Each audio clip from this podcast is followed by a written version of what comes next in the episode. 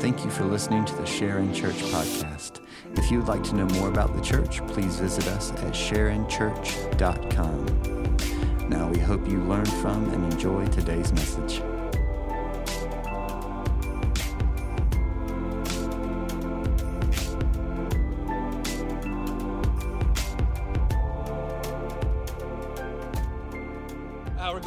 Us this morning. Again, we're going to continue our series now through the book of Exodus, and we're continuing. So go and grab your Bibles, turn to Exodus chapter 2. We've made it all the way to chapter 2.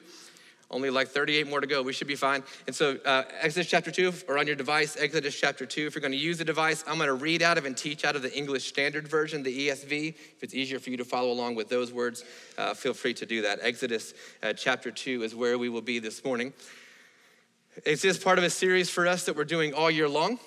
And so, with that, we don't want this just to be something you come and hear about on Sunday mornings, but something that we participate in throughout the year because there's so much more inside of this book than what can be taught uh, simply on a Sunday morning. And so, uh, we have some resources for you. So, on the screen, you'll see a QR code uh, for a discipleship guide, a study guide. Uh, you can get your phone out, open the camera app. It'll take a kind of an image of that. There'll be a link that comes up on your phone. Uh, if you want to do that, you can do that. It's a study guide, uh, discussion questions for you, ways to dig deeper into the passages. Uh, there's also some notes, things about the plagues in there, uh, just a number of things for you. I want to invite you to download that if you'd like to. And if you're tech, tech savvy enough, you can actually save it right to your phone, and then you have it right there. And so that is our study guide. More resources are on our website, sharonchurch.com. You can go watch some videos, you can order some books, whatever you want to do to enrich your study of this great book, uh, the book of the Exodus. And if you're leading a family in any way, we have a family guide available for you as well. Right now, it takes you through the first 10 weeks of our study. Uh, discussion questions for you and your kids or your household, uh, just ways to celebrate different things, even conversation starters as you're in the car on the way to ball practice or cheerleading or wherever else it is, Girl Scouts, wherever else it is that you're going. Uh, you can download that as well. Get your uh, camera out on your phone, scan that code, and we'll go from there. All right? All right, so we're going to be in Genesis 2, but what I want to give you first is a list of all the verses we're going to cover this morning. So this will be up on the screen. Take a picture if you want to, write them down. I know for many of us, uh, we have to move kind of quickly, and so we get lost in it. Or if you're like me, you have a hard time finding some books of the Bible.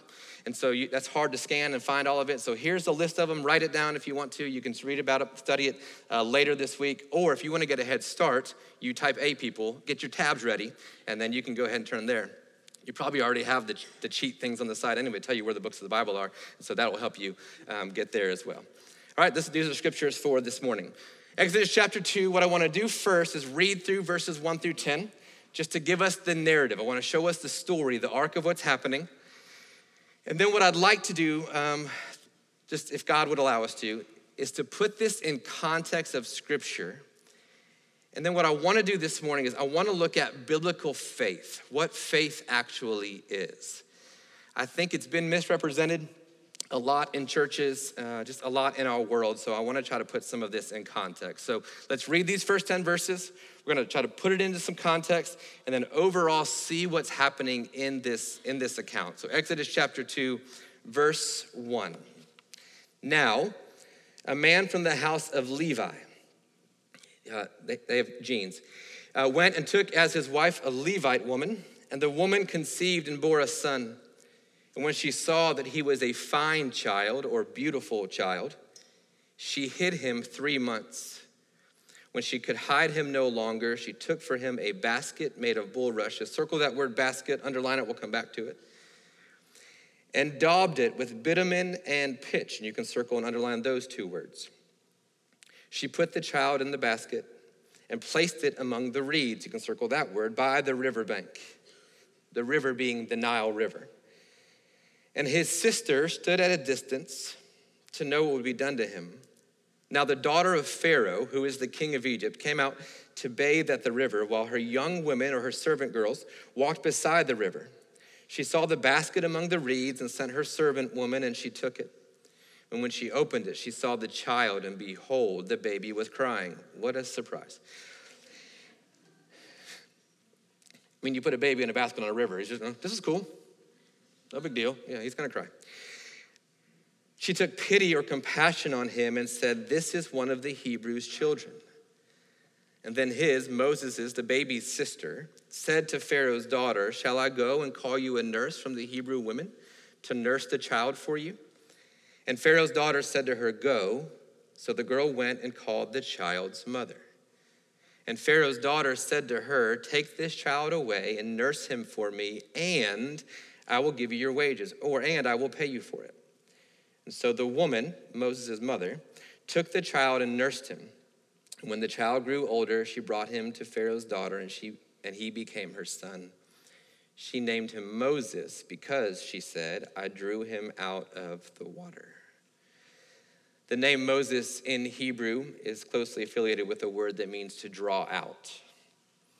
So she names him Moses because she drew him out of the water. All right, so many of us know this account uh, because you grew up in church, and so you saw this on a flannel graph when you were in children's church, and then some volunteer told you about it, and, and then you probably did some you did some uh, exercise where you put some baby doll in the bathtub. Thought, look at me, I'm being Moses' mom. No? All right. Cool, that's my life. You do whatever. So this we know we kind of know what's happening here, but again, this is 10 verses, 10 sentences inside of an epic narrative from Genesis to Revelation. So this means something more than just what we see here in the context. So let me give us a few things. We've covered this in the past couple of weeks. The Bible is what's called um, ancient Jewish meditation literature. It's ancient, meaning it's from a long time ago. Many of us have a hard time uh, remembering what life was like before our smartphone, much less thinking about what, was, what life was like 4,000 years ago. It's ancient, it's a whole different world than what we're used to today. It's Jewish, meaning it's written to and by Jewish people. Most of us in the room are not Jewish people today, so we don't understand the history and the context and the feasts and the festivals and the story that have been passed down for generations. It's Jewish and it's meditation, meaning that it takes some time to understand. You have to sit in it. It's not, it's not a microwave book, this is a crockpot book. You know what I'm saying? Like, th- this is good. It's good for you if you can wait for it to be done. But many of us, we try to microwave scripture instead of letting it cook in the slow cooker for a while. And then it comes out hard to chew and kind of really hot on the outside, but really freezing cold in the middle. That's kind of how the Bible is, and we microwave it instead of, instead of slow cook it. so this is, it's meditation literature. It takes some time, and it fits into this grand story. The book of Exodus is part of a five book series called the Pentateuch, or we call it the Torah, meaning five part series, Pentateuch. Genesis, Exodus, Leviticus, Numbers, and Deuteronomy and is basically chronological. So Exodus follows Genesis, and that's important for us because a lot of things happen in Genesis that inform what's happening here in Exodus. Now, what's beautiful is that if you keep reading the Bible, and you get into what we call the New Testament, whatever happens after the birth of Jesus. If, if you get there, what you'll see is this book of Exodus is referenced more than any other book in the Old Testament. So I want to show us one of those places right now. Hebrews chapter 11, verse 23. We know this is called the Hall of Faith. So it's, um, I guess, kind of heroes of the faith. And don't, I don't want you to hear heroes as perfect people. I want you to hear that as people who have uh, lived a well worn life, struggled like you and me, wrestled faith like you and me. But this is all within it. Hebrews chapter 11, verse 23. The author of Hebrews says, By faith, Moses, when he was born, was hidden for three months by his parents. This entire chapter highlights certain uh, characters and people in Scripture, and it begins with the phrase, by faith. Now, the author of Hebrews has chosen this account, Exodus chapter 2, as an expression of what faith is. By faith, Moses. But it wasn't Moses' faith, it was the faith of his parents, which the author gets to. When they saw the child was beautiful, they hid him for three months. Okay, so he's hidden for three months. How? Why? Because of faith. Now, the struggle for us with faith is that we don't exactly know what faith is. Faith in the Greek, which what the New Testament is written in, is the Greek word pisteuo, which means to be convinced or persuaded of. That's what faith is. Faith is a conviction, a convincing, a persuasion by faith, through their conviction, they were convinced of something. They had the persuasion. They were persuaded of something about God in such a way that it led them to the action of hiding their son for three months and then placing him on the river. Now, the author of Hebrews begins this chapter by defining faith in his terms. He says in verse one, uh, Now faith is the assurance of things hoped for, the conviction of things not seen. Now, if you're like me, that helps me none at all. That doesn't help me at all to know what faith is. That's just, that's just a bunch of fancy words that I, I don't have to look up to know what that means, then put it all together to make a complete sentence. I don't know what this means. And it gets even harder when you look at other translations. So sometimes it'll say faith is the assurance. Sometimes it says faith is the confidence. Sometimes it says faith is the substance. Sometimes it says faith is the reality of things hoped for. Again, I, you got, I, I got nothing. Well, then he's going to help us with the next phrase the conviction of things not seen. Got it? Mm, nope. Also, some translations, instead of conviction, say the evidence of things not seen. Well, then, what is faith? Well, faith is being persuaded or convinced of something, but it's doing so often without that thing in front of us. Is unseen. But the author of Hebrews uses words like assurance, confidence, substance, and reality, and then uses words like conviction and evidence. So it's, it's interesting here. He's combining the ideas of knowledge, mental knowledge, reason, and experience together. Faith, that's where faith is found. We'll cover that here just in a little bit. Back to the story of Moses and his mother. Many of us, what happens in faith is okay, so then if I trust God, does that mean I do nothing? And particularly if you believe God is sovereign, that He does what He wants, when He wants, how He wants to do it, well, then why even participate at all if He's gonna do whatever He wants to do? Right? So, what, is, what does faith look like? Tangibly, what does faith look like? Well, I've got this um, quote from George Bush, not that George Bush, a theologian named George Bush. And I think it's going to help us here. It begins, it says um, that Moses' mother is a beautiful illustration of the connection which should always exist between the diligent use of means and a pious trust in providence. Instead of sitting down in sullen despair or passive dependence on divine interposition to do all the work. In other words, instead of sitting down uh, depressed or letting God handle all of it, he says, everything is done which can be done by human agency. So, what does it mean to have faith? It means you do everything you can do and then let God do what only He can do. That's what faith looks like. And we see it here in this account. So, I want to give just hopefully a simpler definition of faith. Faith is found at the intersection of knowledge and experience. That's where faith is found. Faith is found at the intersection of knowledge and experience. Now, faith is something that's uh, it's personal to me because I don't have the gift of faith. 1 Corinthians 12, uh, Paul lays out what's called spiritual gifts, and one of them is faith. It's, it's the ability to easily believe in the powerful, majestic things of God. And I do not have that spiritual gift. Yes, I'm a pastor. Faith is hard for me. Just to be completely honest, it's hard for me. Because that's not how I'm wired. I'm not wired to believe easily. I'm not wired for you to say, just because I say so, that doesn't matter to me. Or because I say it is, or you just have to trust. That doesn't, I, that's hard for me. I uh, I, I've been given more of the gift of cynicism. It's not a spiritual gift, but I think I have some of that in me. I want to ask questions. I need to figure things out, right? Like I, Paul calls it the gift of knowledge or discernment. That's me. I, I, faith is harder for me. Now, my wife Meredith has this. She has the gift of faith. She believes. She just believes. I'm like, how, how do you do that? I want to do that. That looks awesome. And I'm stuck with questions and searching. To make matters worse, I grew up in church.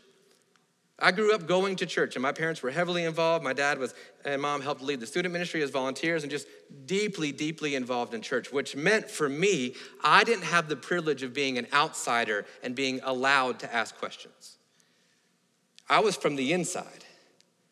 And because I was from the inside, I was given certain roles and I was given um, certain responsibilities and even uh, titles. And I stepped into leadership and those types of things, all the while wrestling. I, I don't, is this true? Like, is it true? Because I, gosh, I want it to be true so badly. I want it to be true. I just, I, it's hard sometimes.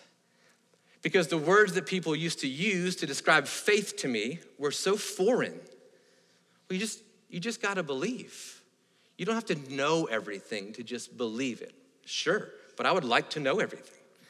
That would really help me to believe it. If I knew more, I'd have an easier time believing it. And so, what happened over time is because I was so desperate for knowledge, is that I was lacking the experience of faith. Does that make sense? And so, there has to come a time where there is the intersection. But biblically, faith is not a blind leap into the dark.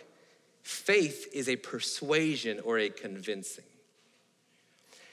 So, sometime around September, um, all all the women flock to Starbucks.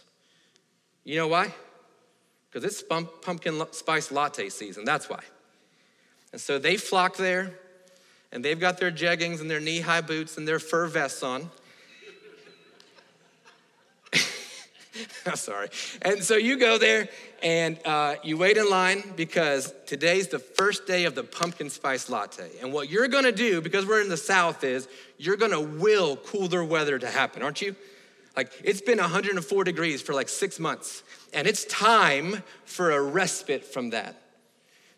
And praise God for all you soccer moms going to Starbucks and saying, Today's the day. So, what you do is, and it happens for all of us, right? The, the first time you go outside to take your kids to school and you aren't sweating getting into the car, you're like, I need to put on a hoodie. It's time.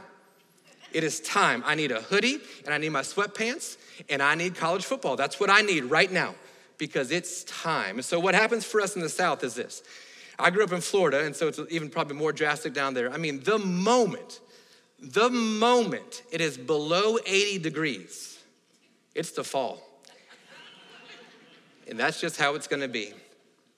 And then you start seeing leaves like, oh, that one, that one looks a little more yellow today. You see, it's changing. The leaves are changing today. Everything is happening, right? Um, and then time change happens, right? But what happens the moment, I mean, the moment it feels like fall, you're all in because it has to be fall because it can't be summer anymore. It can't. I can't do it. I'm taking too many showers and it feels like outside I'm taking a shower and I don't want to keep doing this. So you're gonna, you believe it to be true. Because what you know is there's coming a day when it actually will be cool outside. And that'll last for like a week. And then it'll be 100 degrees again for like three weeks. But then after that, it'll be like at least a month of it being cooler but you have evidence that something is coming, something different is happening. And so, what happens for us is because we know it's coming, we begin to live in the present as if it's coming. Does that make sense? And so, because we know the fall is coming, because we know cooler days are coming, we back in September, September 1st, which sounds like it should be the fall, because that's what we've been told, it's not the fall. But we, we start there living in what is not yet a present reality, which will be a future reality. Last Sunday it snowed. Did you know that? You didn't know it by the morning, but it did. It snowed here. White stuff fell from the sky. And we prepared for it that morning, right? Um, my kids, the earlier in the week, were like, it's snowing, it's snowing on Sunday. I'm like, I don't, buddy, I don't know. I mean, baby, it might. But we live in Georgia, so I don't know. Like, I, I don't know. I mean, it could be snowing, and then the next day it might be 300 degrees outside. But they prepared for it ahead of time. And how did they know, right? And how do we know that it would snow? Because we know in Georgia, sometimes it snows. And sometimes is a very liberal word for that. I don't, I don't mean like some of the time, I mean literally sometimes it snows. but we have evidence that it just might. And so we live in what will be the future, but we live like it in the present. That's, that's what faith is. It's being convinced of something to come in such a way that you live like it now. That's what faith looks like. But what's happened for the church is that we've turned faith into some emotion. We've turned faith into something you feel. We've turned, and it's great, again, it's great to feel things. We should have emotion in the church, but faith, biblically, is not an emotion. It doesn't begin with emotion, faith begins with reason, which is what I love because it settles my heart to know I can ask all the questions. And if I'm seeking first the kingdom of God, all those things will be added to me that when I seek him with all of my heart, I will find him. So I can ask the questions, and my kids can ask the questions, and our students can ask the questions, and you, and you can ask the questions. Because faith is rooted in reason. But in the church, we've taken reason out of the equation. Jesus in Matthew chapter 10 is about to send his disciples out He's going to send them to do some real ministry, like nitty gritty, grimy, dangerous kind of work. And in Matthew 10, verse 16, he says, I'm sending you out as sheep in the midst of wolves. So be wise as serpents and innocent as doves. That might mess with you a bit that Jesus says, be like a snake. But He's saying, be shrewd, be cunning, be wise. In other words, in faith and in following Jesus, there is room to use your brain. You're allowed to use your brain. You're allowed to process and think. You're allowed to um, not just do what someone told you to do because they told you to do it.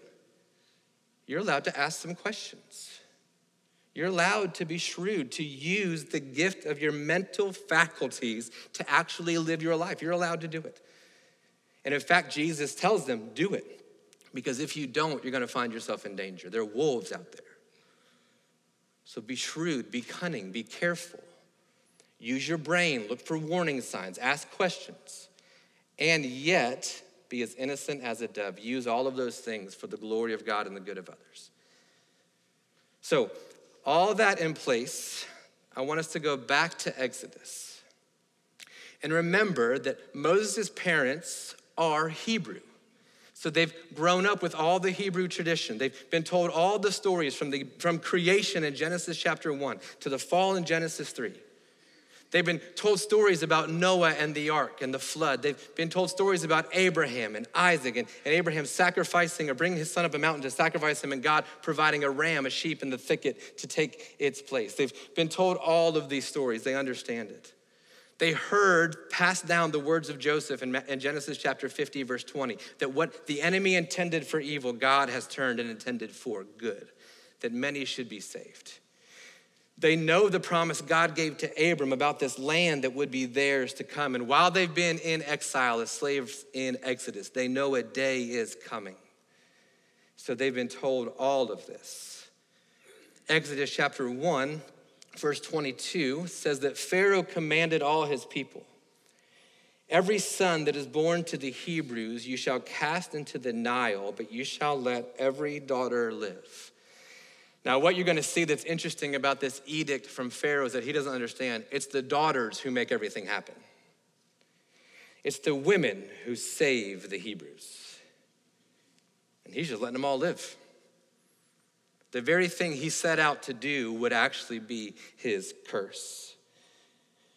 But Pharaoh has escalated. Remember, he's escalated because he said, hey, if, if you're on the birth stool and you see a, a male child come out of the womb, kill the child right there. And so he talks to the midwives, and the midwives say, listen, listen, man, uh, these Hebrew women, they're stronger than Egyptian women. They're vigorous, and we can't even get there before they're giving birth to the child. I'm sorry, we can't help you. So then Pharaoh says, fine, fine then every newborn baby you throw into the Nile River. How's that? You wanna do that? Let's play that game. Throw them into the Nile River. So people do. Because Pharaoh was not just a king to them, he was a God. And if he said to do it, they did it. So, edict comes down from the king. People are doing this. But I want you to pay attention to the shrewdness and cunningness of Moses' mother. What did, what did Pharaoh say to do with the babies? To put them where? In the Nile River. Pay attention. Exodus chapter 2, verse 1 A man from the house of Levi, we'll get, that's important, but not today important. It is important. We'll get back to it. And took as his wife a Levite woman, and the woman conceived and bore a son. This isn't her first child, and it's not her first son. This is her third child that we know of. She's got an older son named Aaron and then a daughter named Miriam. Scholars would, probably say that Aaron was probably five or six, Miriam probably three years old or so at this time. But they came before the edict came down from Pharaoh, and so they're safe. Moses' mom knows she's pregnant. She's gonna deliver and just hoping it's not a boy, because if it's a boy, what am I gonna do? And as God would have it, it was a boy. But verse 2 says that he was a fine child or a beautiful child. I don't know what your kids looked like when they were born, um, but apparently this one was special. This one was beautiful. In Acts chapter 7, Stephen would say that uh, he was beautiful as unto the Lord, that there was something divine about this baby. And I don't, I don't mean that like you think your child's gonna play quarterback in the NFL. I mean they, something sacred about this baby. And she saw this, and she hides the baby in verse 2 for three months. I don't know how your newborns were. Um, there was no shot of us hiding our newborns for three months. And no one finding out that we had a baby? Like, no one, no one hears them at all. But imagine the stress for three months that Moses' mother and father and Aaron and Miriam lived in, under. Shh, stop, stop, stop. What do you do? What do you do when a baby who knows no better, he doesn't know about an edict from Pharaoh, he doesn't know he should be quiet? How do you handle it? So for three months, she's hiding this baby. Verse three, when she could hide him no longer, which took a lot longer than I thought it would. For three months, she took for him a basket made of bulrushes and daubed it with bitumen and pitch. Now, if faith is based on a convincing or a persuasion, and, and faith is based on knowledge, the intersection of knowledge and experience, well, what knowledge does she have to have this kind of faith? Why, why make a basket? Why cover it in bitumen and pitch? Well, would it help you if I told you some translations don't say basket there, they say ark? Would it help you if I told you the Hebrew word for basket here in Exodus chapter 2 is the same Hebrew word for ark back in Genesis chapter 6 through 9 with Noah? And would it help you if I told you the only time that word is used in all of the Old Testament is to describe this basket of Moses and the boat that Noah built? Does that help you? And then what if I told you in Genesis chapter 6, verse 14, God told Moses these words Make for you an ark, a basket of gopher wood. Make rooms in the ark and cover it inside and out with pitch. Does that help you to see what faith looks like? Here's where Moses' mother's mind went. Okay, I've got to do something for this child. I've got to save him. I believe he's set apart from the Lord. When do I remember a time that God preserved life on the water? That's right. I remember. I remember the account of Noah. I remember that God built, had him build an ark, and then he covered it with pitch to keep the water from getting in. I'll do that for my child. She has the experience, the knowledge. I'm sorry, she has the knowledge, and now she's putting it in play with the experience. Now, let's keep reading verse three. She put the child in it and placed it among the reeds by the riverbank.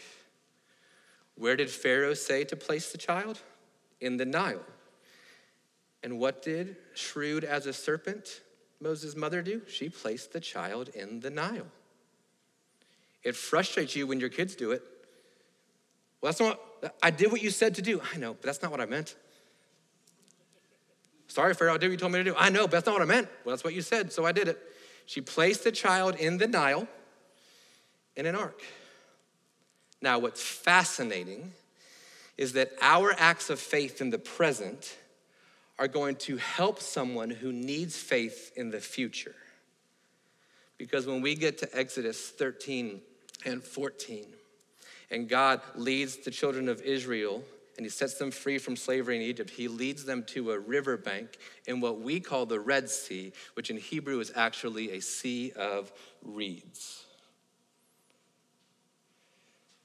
What Moses' mother is doing now in her faith, based on her knowledge, combining it with experience, is actually leading to building the faith of someone in the future. She puts her child in the ark and places him. Now, again, notice what she does. She doesn't throw him out into the rapids. Well, he said, and I have faith, so I'm just going to go all in. She places him by the reeds at the riverbank. And then notice what she does because she's shrewd as a serpent. She sent his sister at a distance so that she would be able to see what would be done to him. Sometimes the wrestle of faith, especially for those on the outside, is yeah, but how, how do you know that God did it and that we didn't just make this all up and set things in place? Well, how do you know that God rescued Moses and it wasn't just the cunningness of his mother? And I would say, yes. God did it through the shrewdness of his mother. He raised her up, gave her a particular mindset and motivation, placed her in this place to be the mother of this child at this time to make these things happen. And God gave him an older brother named Aaron and an older sister named Miriam. She didn't do that by herself. And the providence of God meeting uh, with this faith of his mother. Verse 5 Now the daughter of Pharaoh came down to bathe at the river while her young woman walked beside the river, and she saw a basket among the reeds. Well, wouldn't you know it? And she sent her servant woman, and she took it. And when she opened it, she saw the child, and behold, the baby was crying. She took pity on him.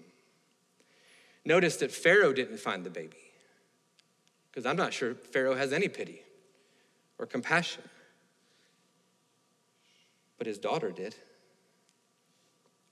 And he said, This is one of the Hebrews' children. Well, how did she know that? Well, probably because this baby was circumcised. And then his sister, Miriam, three years old, four years old, sees this happen and walks up to Pharaoh's daughter, sweet little Miriam. She says, Shall I go and call a nurse from the Hebrew women to nurse the child for you? She approaches the daughter of Pharaoh and says, I've got an idea. Um, he's Hebrew. You want me to go get one of the Hebrew women that can nurse the child for you? And then watch this. Pharaoh's daughter said to her, Okay, that sounds great. Yeah, go, go do that. So the girl went and called the child's mother. Read what's happening. Moses' mother placed him in a basket full of tears. Can't believe this is happening, praying that God would rescue him, believing he's set apart, believing there's some days ordained for him in the future. This can't be it. Please don't let this be it. Please don't let this be it. Does everything that she can do. God sends Pharaoh's daughter at that time to bathe at that river, at that place, and finds that basket with that baby. In the meantime, Moses' sister is watching all this happen. That daughter, and we don't know why. We don't know why she had pity, don't know why she had compassion. She just has a mothering instinct. Was she desperate for children? We don't know. But God had ordained this moment. And in this moment, Miriam goes back and tells her mom, Moses' mom, hey, hey, um, Pharaoh's daughter wants you to raise your child. Yeah, go, she says.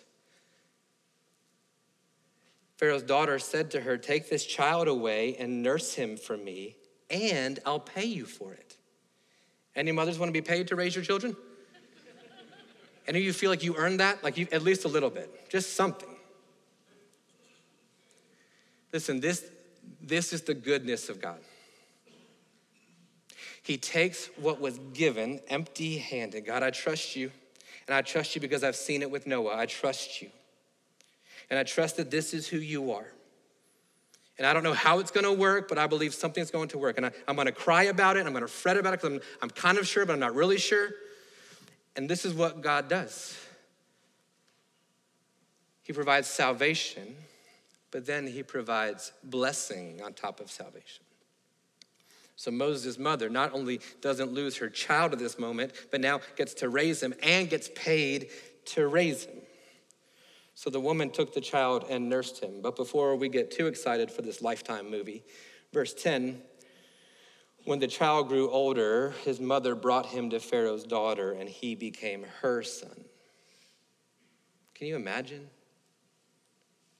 You laid him in a basket once, and now you're going to have to do it all over again.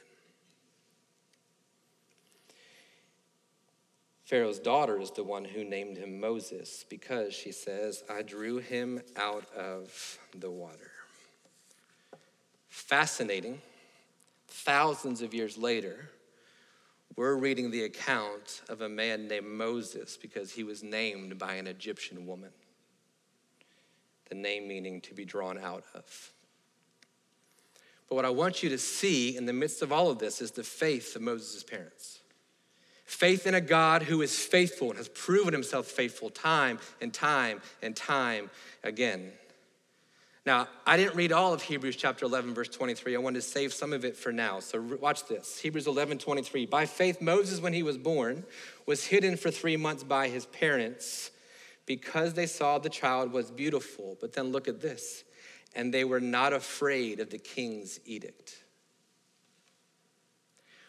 we can read Exodus 2 and think, man, of course, I mean, she was fearful, didn't want him to die. And then the author of Hebrews will tell us, no, no, it wasn't about fear. This was about faith. She didn't respond in fear, she responded in faith. Well, how do we know the difference? Here's how we know the difference fear drives overreaction or inaction, and faith drives the right action. Pharaoh is in fear, and so he overreacts. Pharaoh's in fear, so he overreacts.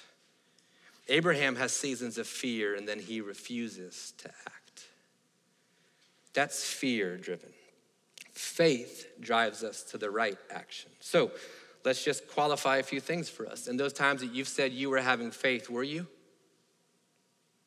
Or were you having being driven by fear that led you to an overreaction? When you got into that dispute on social media and you overreacted, was that because you have such great faith or because you were afraid of something? When you go off about the government and the president, is that because you have such great faith in the sovereign king of the universe or because you're fearful of what a man can do to you? When you refuse to forgive someone who has hurt you, is that because you have such great faith in a God who forgave you of your deepest, darkest sins, or because you're afraid and so you have inaction? Fear drives overreaction or inaction, while faith drives the right action. But again, faith is at the intersection of knowledge and experience because it's not faith unless you do something about it. Moses' parents had great faith. They had great knowledge of what they had learned, what they had experienced, and what they had heard, and yet they had to do something about it to actually have faith. It's not faith to know it, and it's not just faith to be crazy, it's faith to combine the two things. That's what faith looks like. And his parents had faith. So the question then is well, then how do we find faith? Well, let me give us an illustration. It's not my illustration, so I hope it works. If it doesn't work, it's not mine. All right? So just pretend I'm not doing this part. Pretend I haven't brought this chair out here. Can you do that? You've been pretending to listen for 40 minutes, so I think you can handle that part. All right? Listen, I didn't just do that. I don't know it's back here, right? Now, would I have any reason to believe that there's a chair behind me had I not just brought that out? Would I have any reason to believe that? Was there a chair on stage when Joel and Michael and Lisa were leading worship? Was there a chair on stage? No. Did I ever see one? Pretend. No. Great. No, I haven't, okay? So I have no reason to believe that there's one back there. Now, what if I did this and I said, Is there a chair behind me? And now you look on the stage and what do you say? All right, let's pray. We can go home. You did a great job. Yeah, okay. You see it, I don't see it, but you see it for me, right? You see it on my behalf. You see it. So I have a decision to make. I don't have the reason in my mind to believe there's a chair behind me, but I have testimony of people who say, Yeah, there's definitely a chair behind you. And I trust some of you. And so if you say it, okay. Well, then the only way for me to move from just knowledge of what you've told me to faith is that I find my way to the chair, right? Okay. Well, then help me find my way to the chair. Seriously, help me find my way to the chair. My right or your right? My right? Okay. Straight back? Uh, hey, okay, I feel it. I feel it. You told me there was something there, and now I'm feeling it. Now I have a moment of something that I have to do. Now I've got to decide am I going to allow your faith to continue, or do I transfer your faith to my own belief? So the question is how, do I sit? Do I sit in it? Or do I say, well, you're sitting in chairs, good for you? Or do I think, well, then I've got to transfer now faith from yours to mine, and then I sit down. Yes, okay. So I sit down. It's really scary. Okay? Now, what have I just done is that I have combined knowledge, and not just mine, yours. Your knowledge, what you know, what you understand, what you see, what you've experienced. And I now have the experience of faith. So I can stand up and then I can sit right back down because I know there's a chair there. This is what faith looks like it's the combination of knowledge and experience. And it began with reason. And the reason for me was you. You were the reason. It was your testimony that gave me reason to believe. How did Moses' mother, why did she have faith? She had reason. Was she there when Noah built the ark? Was she there when the floods came down? Was she there when Abraham was called to go sacrifice Isaac and God provided a ram in the thicket? Was she there for that? No. But she knew about it. She had the scriptures and she had people. This reason is the beginning of our faith. And then reason then moved for me to your guidance. And what you allowed me to do was to ask you questions. And you probably got frustrated because it was a dumb question. My right or your right? But I feel like it's a very intelligent question. That's a whole, that, that's gonna change everything. But you guided me based on my sight or based on your sight? On your sight. You guided me. I needed faith based in reason, and you had to guide me to it. And then came the moment for me of what am I gonna do with this information now? Now I have knowledge. And for some of us, especially if you've grown up in the church, here's the problem for you you got a bunch of knowledge. And you're going to hit a moment where you have to transfer that knowledge into experience so you really find faith. And people have told you a lot of things, and you've lived it for 10, 12, 14, 17, 45 years. But you've never transferred their faith to your own. And the only way for me to experience the comfort and safety of that chair was to sit down, was to bridge that gap between the two and to find faith.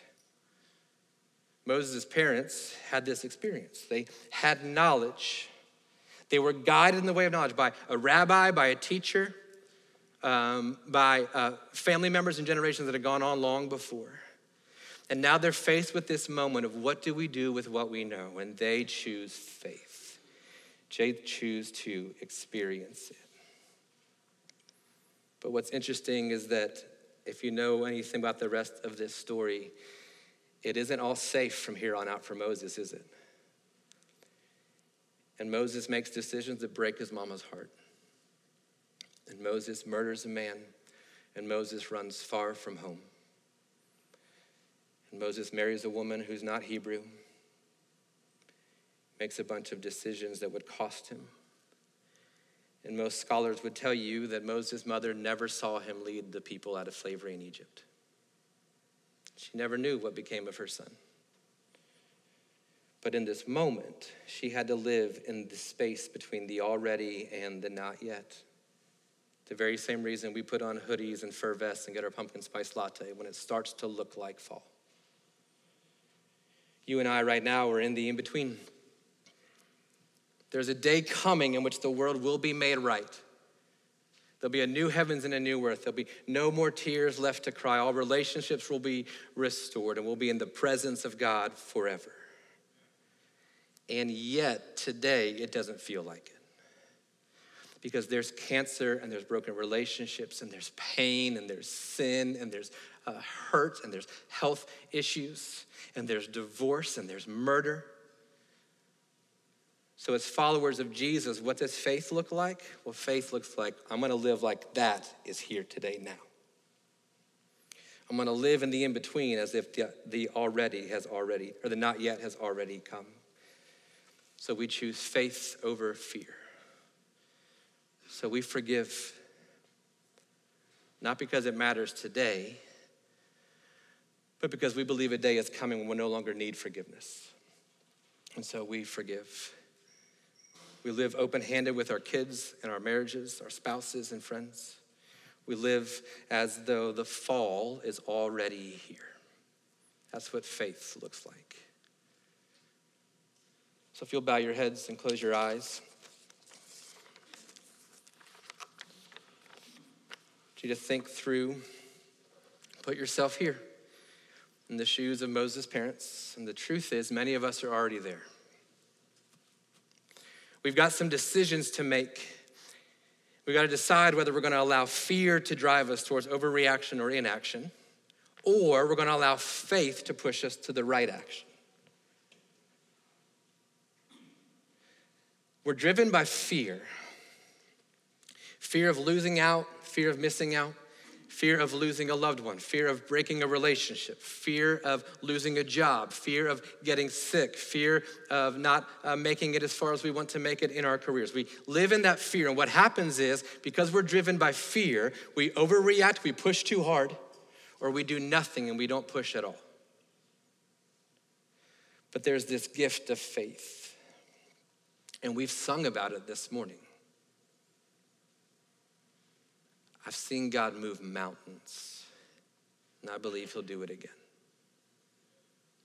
So maybe today, what's on your heart right now is a relationship that's been shattered or it's on the verge of being shattered, and what you need to do is move away from fear and move to faith. So God, I've seen you do it before. I've read about it in Scripture. I've watched my friends walk it. And then the question is can he do it again? And do you trust the character of God? Never changing, never ending. Do you trust him? Some of us have been driven so much by fear that we're not acting. You're not sending the resume. You're not pursuing your spouse. You're not investing in your kids spiritually because of fear. And faith says, no, no, no. I've seen you move the mountains, and I believe you can do it again. Maybe today, what has to happen for some of us is just tangibly, we have to put our kids on the river. You can't control it, but you can do everything you can to provide safety for them. But at some point in time, you got to put the top on the basket and set them in the reeds. And believe that the sovereign hand of God has provided Pharaoh's daughter, He's provided a way out. And in some strange way, your faith will actually come to fruition when they cross their own reed sea. Students, I want to encourage you stop letting your parents' faith be yours. You've got to move and transfer their faith to yours. Some of us today, we need to begin to tell our stories in a way that point people to Jesus. Let them know what he did for you. Let them know where you are. Let them know what he's done. So if it's you today and you're saying, God, I, I just need you to move me from fear to faith, would you just raise your hand that I could pray for you? So, God, I, I don't want to live in fear anymore. I need to have faith in a decision, faith in a circumstance, faith, faith in a relationship. Yeah, praise the Lord. Me too. Maybe there's some of us today who need to do what you just did for me with this chair. We need to step in people's lives, be the evidence of faith, and then guide them to their own. Father, we thank you for this morning. I thank you for this account of Moses and his parents.